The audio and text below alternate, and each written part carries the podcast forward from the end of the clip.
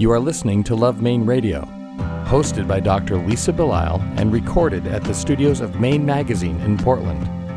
Dr. Lisa Belisle is a writer and physician who practices family medicine and acupuncture in Topsham. Show summaries are available at lovemaineradio.com. Portland Art Gallery is proud to sponsor Love Maine Radio. Portland Art Gallery is the city's largest and is located in the heart of the Old Port at 154 Middle Street. The gallery focuses on exhibiting the work of contemporary Maine artists and hosts a series of monthly solo shows in its newly expanded space, including Ingun Jorgensen, Brenda Sirioni, Daniel Corey, Jill Hoy, and Dave Allen. For complete show details, please visit our website at artcollectormaine.com. Love Maine Radio is also brought to you by Aristelle, a lingerie boutique on Exchange Street in Portland's Old Port, where every body is seen as a work of art and beauty is celebrated from the inside out. Shop with us in person or online at aristelle.com. Joseph K. Laughlin is the former Assistant Chief of Police for the City of Portland and a published author. Kate Clark Flora is a mystery and crime author who has published 18 books. She and Laughlin recently co wrote the second book, Shots Fired, which came out this past October. Thanks for coming in today. Oh, thank you. Thanks you. for having us. And you're okay if I call you Joe? Sure. All right. I'd like to start with reading um, a quote that's towards the end of your book, Shots Fired. And this was in an address to the International Association of Chiefs of Police. Too often, law enforcement gets scapegoated for the broader failures of our society and criminal justice system. His words were echoed by Dallas Police Chief David Brown speaking at the memorial for the officers assassinated in Dallas. Every societal failure we put off on the cops to solve. Not enough mental health funding, let the cop handle it. Not enough drug addiction funding, let's give it to the cops. Here in Dallas, we got a loose dog problem. Let's have the cops chase loose dogs. Schools fail, give it to the cops. Policing was never meant to solve all of these problems. The first quote too often, law enforcement gets scapegoated for the broader failures of our society and criminal justice system, was by former President Barack Obama. That's a very big statement to have in your book.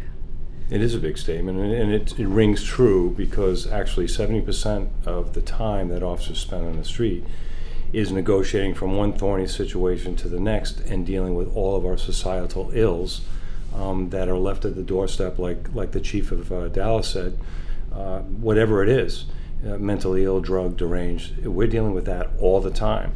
So police spend an inordinate amount of time dealing with those types of issues, and often with no good answers you know, where do you bring this person? You know, this is closed. How do I take care of this mom or these kids that have been taken away from the family and all those things? So, it for me as a, a, a police officer who spent 30 years in the business, to watch this country scapegoat the police uh, as the problem was was the motivating factor for me to write this book of police officers with Kate in the worst possible situation that's deadly force, which, by the way, nobody wants to be involved in. So the um, I think the rhetoric and, and, and, the pervasive misunderstandings that have been pushed out over and over again have confused our society. But back to what you just expressed, and what the president had expressed is true. And we often scapegoat the police uh, for the broader societal ills. Kate, what was it like for you to work on a project that um, could be very grim at times? Well, it's my fourth grim project. So, um, actually, uh, I think that's really it's a really inter- interesting question and one that people ask me a lot. But I've spent be- between writing nonfiction, you know, fiction, fictional police and real police. I've spent about 15 years now spending time with police officers talking about homicides, but particularly talking about their lives, talking about the impact of the job and part of that you know came out of my early friendship with joe. We've been friends for about 20 years. So uh, i think that i stand sort of in the feet of the civilian. I'm the you know the person who asks the question why this? Why that? Uh, and then i have sort of over time evolved into becoming the person who gives voice to something that a lot of police officers don't have an opportunity to do and in our collaborations of course that's exactly what we're doing it is an interesting time to be a police officer because it seems as though we are, in some ways, doing to police officers what we did to people returning from Vietnam. I can't believe you said that. Yeah. You can't believe I said that. No, because I've been expressing that. I go, th- what's happening to police in this country, and and what we need to know is and recognize is that police today are very, very different from the '60s and '70s. The training, the policy, procedures that we have now, the scrutiny that's on the individuals and the organization, is intense and pronounced. And every officer out there knows that he or she could be front page news and painted in a terrible picture the next day. Um, I know I'm digressing, but it's the notion that any police officer wants to be involved in a deadly force incident is is far, far from the reality and from the truth. But um, you know, you express that perfectly. And I remember saying that when I was motivated to do this work and, and had to bring Kate in because it was so massive and I had so many officers I talked to. Is I go, what's happening to the police in this country today is very similar to what happened to our soldiers um, and uh, uh, military personnel that came back from the Vietnam War. You know, think about that. It was a horrible time in our country, and people were throwing paint on them, urine, and they couldn't wear the uniforms, and uh, imputing everyone uh, as its one big entity of, of, uh, of a problem. Ten years later, we, we all come together and say, well, we're sorry.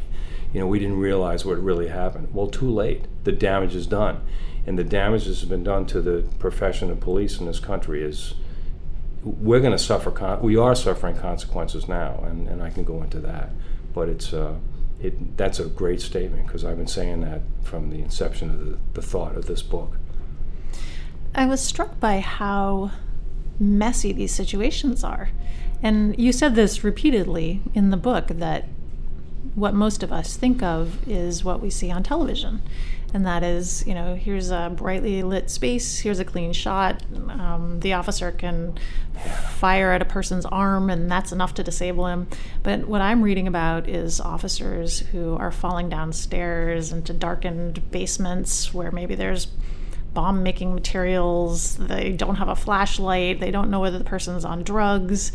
Uh, You know, in one particular case, somebody's being stabbed. You know, there's so people are fearing for their lives. I mean, when you're in that situation, it's not that different than being in a wartime situation where you're just trying to make the best decision that you can. And it's not probably going to be perfect, and it's going to impact you for a long time.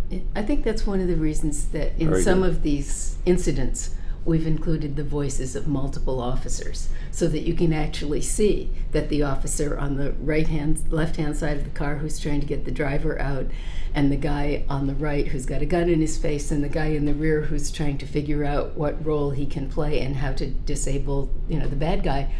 All of their perceptions are going to be radically different because of where they're standing.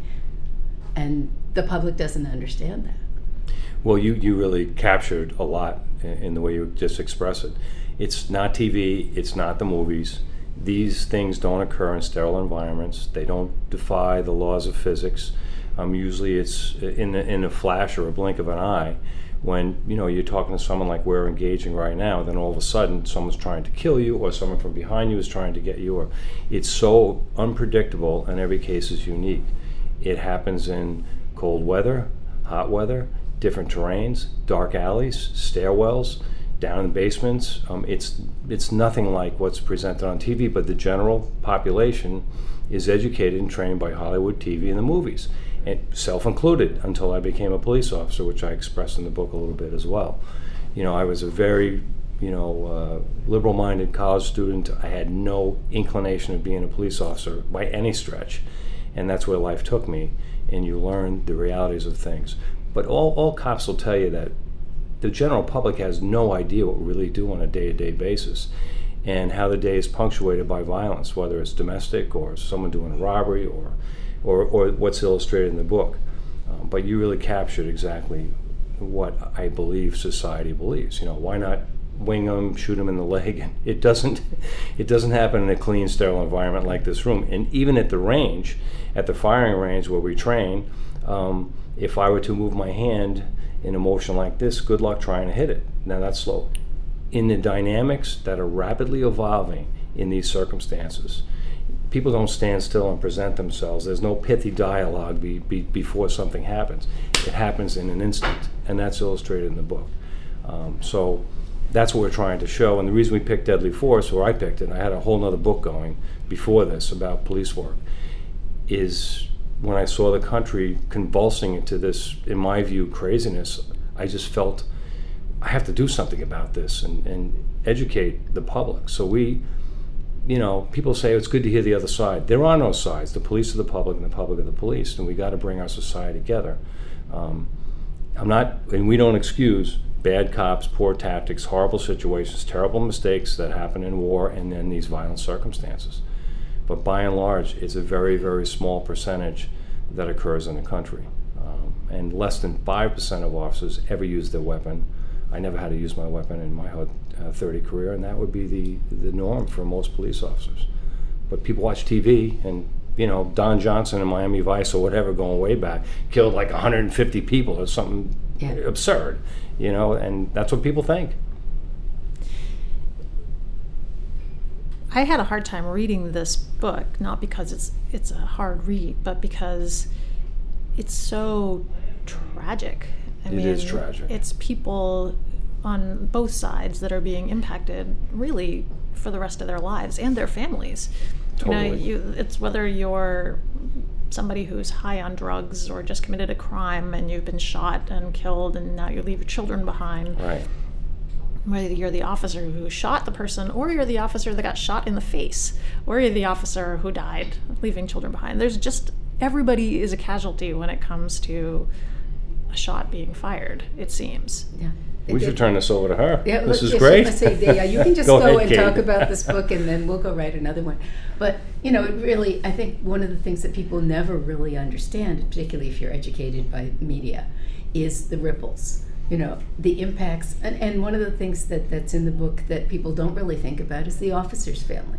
You know you're you're the officer is on the front page of the paper with you know the immediate rush to judgment.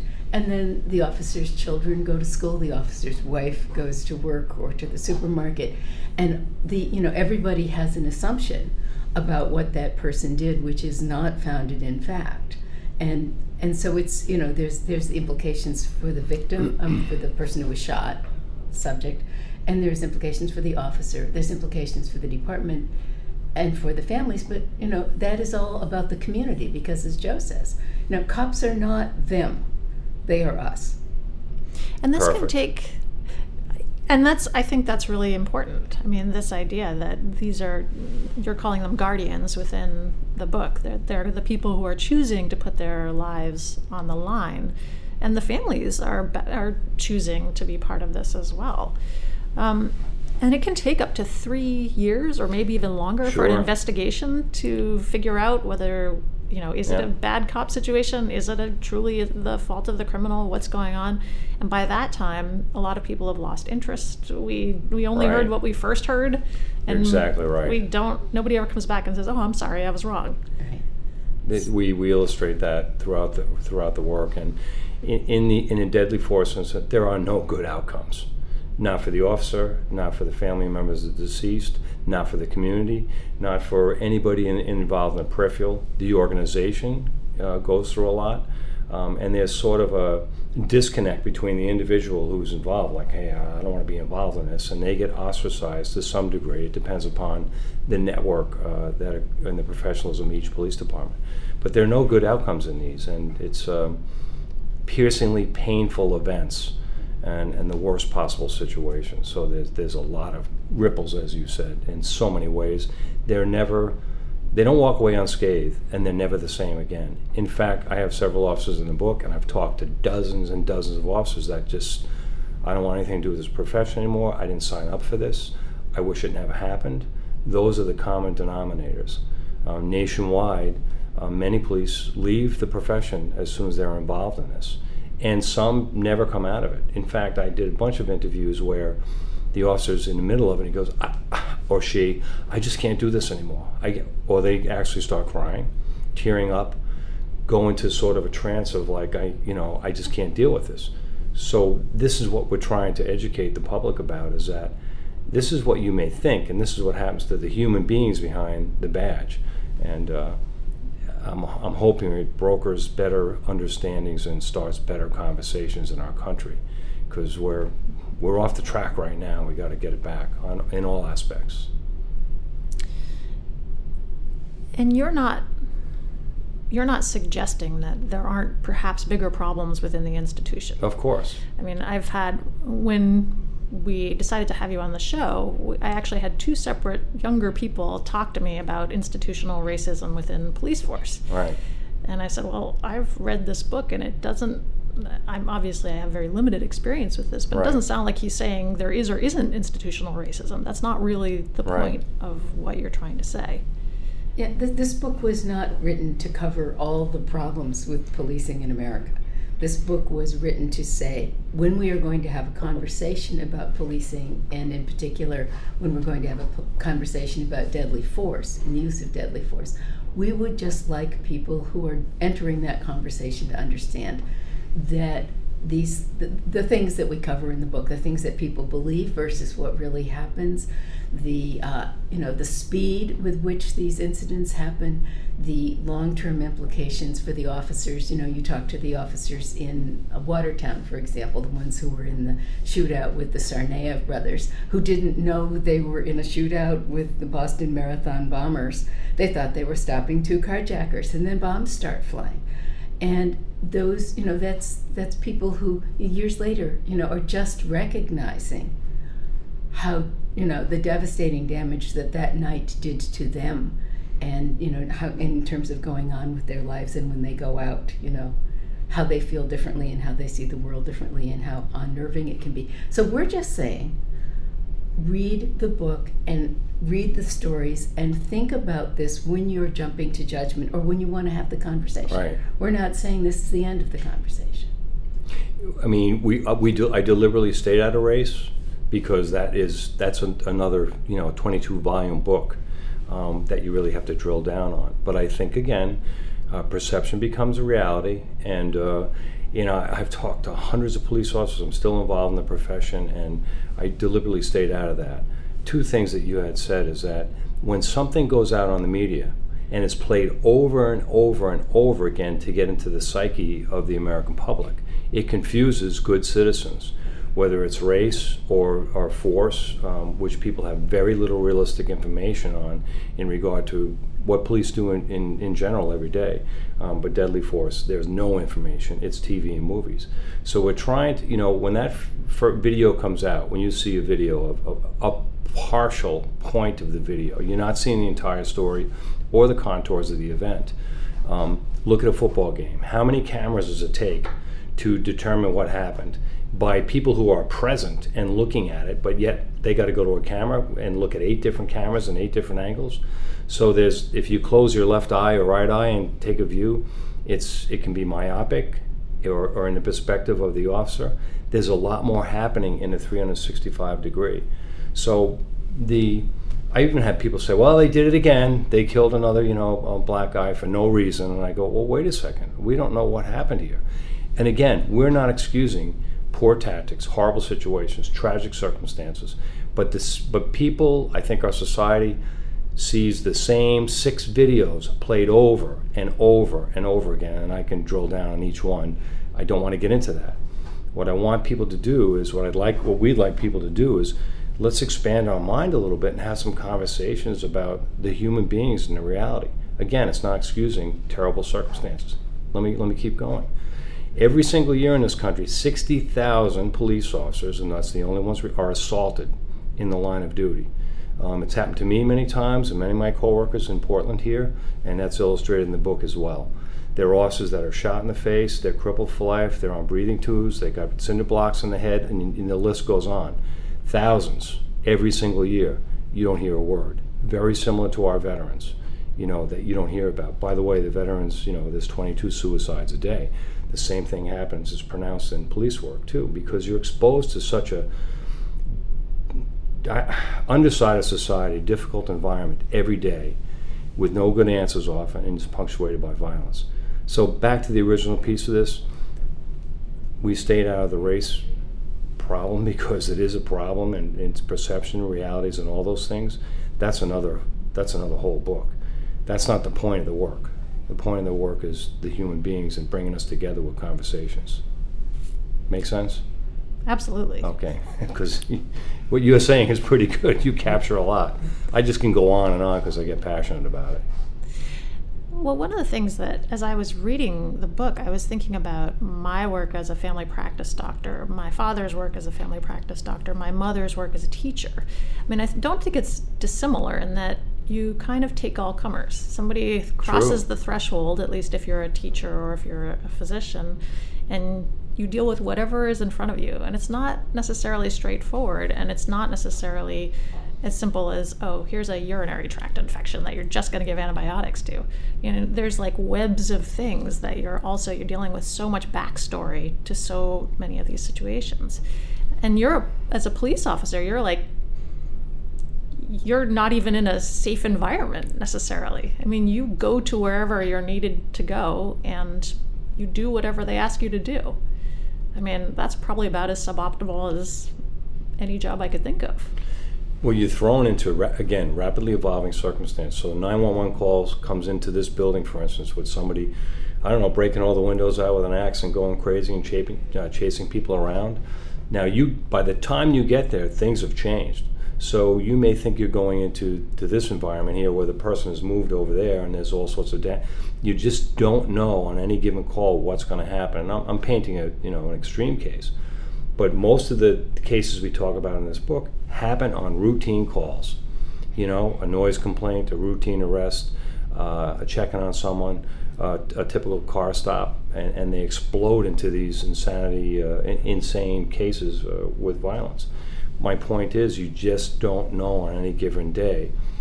And what police officers negotiate each day. Let's say there was a horrific accident out here when we all get out of the, the show here um, and so people are dying and dismembered or something like that, and everybody here in this room sees that, yeah, that's going to affect you for the rest of your life. Yeah, that may be the first call of the day for the officer, and then he or she is going from one difficult situation to the next, trying to calm down, you know, abused kids, sexual abuse. oh, It just go, the list goes on, um, and there's a cumulative effect on the individual over time.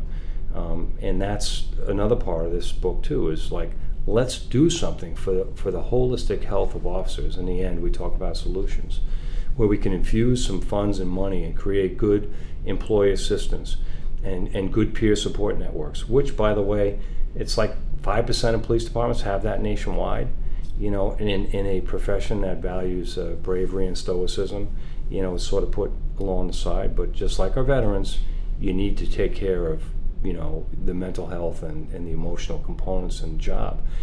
Don't you want good officers pulling up and trying to make informed decisions? Um, it's pretty tough. It's a pretty it's a tough tough job. And now i think more more than ever i think we're experiencing uh, something in the profession that i haven't seen since i've been involved in this Kate, Kate, were you surprised by um, some of the things that you found? I know I was reading about um, the relative. It's relatively recent that uh, employee assistance programs have actually come on the scene. It's and even the training is somewhat inconsistent. Some officers know a lot about weaponry, and some officers that don't have quite as much knowledge. And when you were reading, when you were writing this book, did you find things that you thought, "Oh my goodness, I never would have guessed that"? Uh, not so much. I, you know, the last book that I did was a Maine game warden's memoir, and after he had spent 25 years in the woods, he said he'd probably pulled 200 bodies out of the woods. He'd gone to Katrina after, you know, gone to New Orleans after Katrina. So, you know, because I've been doing this for a long time, I was much more focused, I think, on trying to make sure that the impact part of the story stayed in the book. You know, when our editor would say, I want to cut this here, I would be saying no, because the things that the officer says about, you know, his life after this in the next three paragraphs are the critical ones because what we're looking for is not simply the incident but the resonance the impact. And, and so uh, I don't I don't think I was surprised Joe. What do you think? I Well, I you have experience now, I've been but doing you have- this you've been doing it for a long I time. you know I sort of see one of the roles that I play as being a, spoke, a civilian spokesperson for saying this is a world we don't know about. So I kind of act as a translator so for me, it wasn't as surprising as it might otherwise have been if I hadn't been doing this for 15 years. But I think it should surprise and have impact on readers. I think they should be saying, I had no idea, you know, because, as he says on Miami Vice, that, you know, on, on TV shows constantly, the officer shoots somebody next week and the week after and the week after that. And even when I'm writing fictional cops, I'm always thinking about what's the actual impact of having seen this thing or been in this situation. And I think that's important for the public, for, pe- for all of us to understand. I shouldn't say the public, I am the public.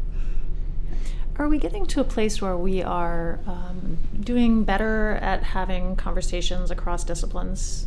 I, I guess what I'm specifically thinking of is we know that we have a drug problem. We know that's a worsening drug problem. As a doctor, I deal with this all the time, whether it's a, um, a baby who is born from addic- an addicted mother or whether it's the family of a person who committed yeah. suicide after not being able to kick an addiction or the patient, him or herself.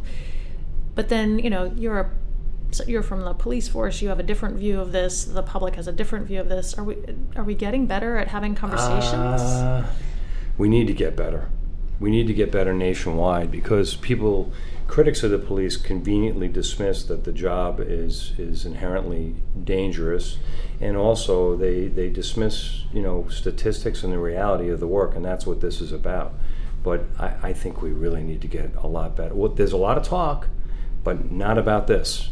You know, police are ubiquitous; they're everywhere you know the drug problem every that's what people are focused on right now. The, the narcotics and the, and the heroin problem is, is pronounced. It's in front of us. We see it every day. We're- but this is you know you, you know you see an officer and sitting in the car over there and thinking oh what are they doing? They're just you know having a cup of coffee or writing a report maybe. You have no idea where that person had been. He just might come from a, a SIDS death a, a baby died or, or a horrible death scene or something really violent we need to have these conversations, and that's why the, this book is about the extreme circumstances.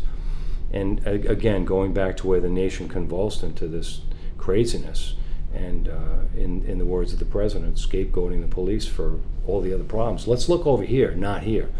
17,200 17,250 murders in this country. This, that's up 20% from when I started doing the book. That's a problem. You know, uh, okay, how about how about two two women a day are killed by spouses in gun violence? That's a problem.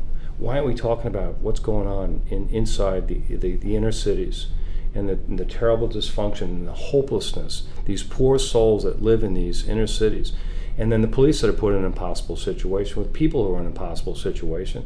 They're it's they're not good outcomes. So we need to.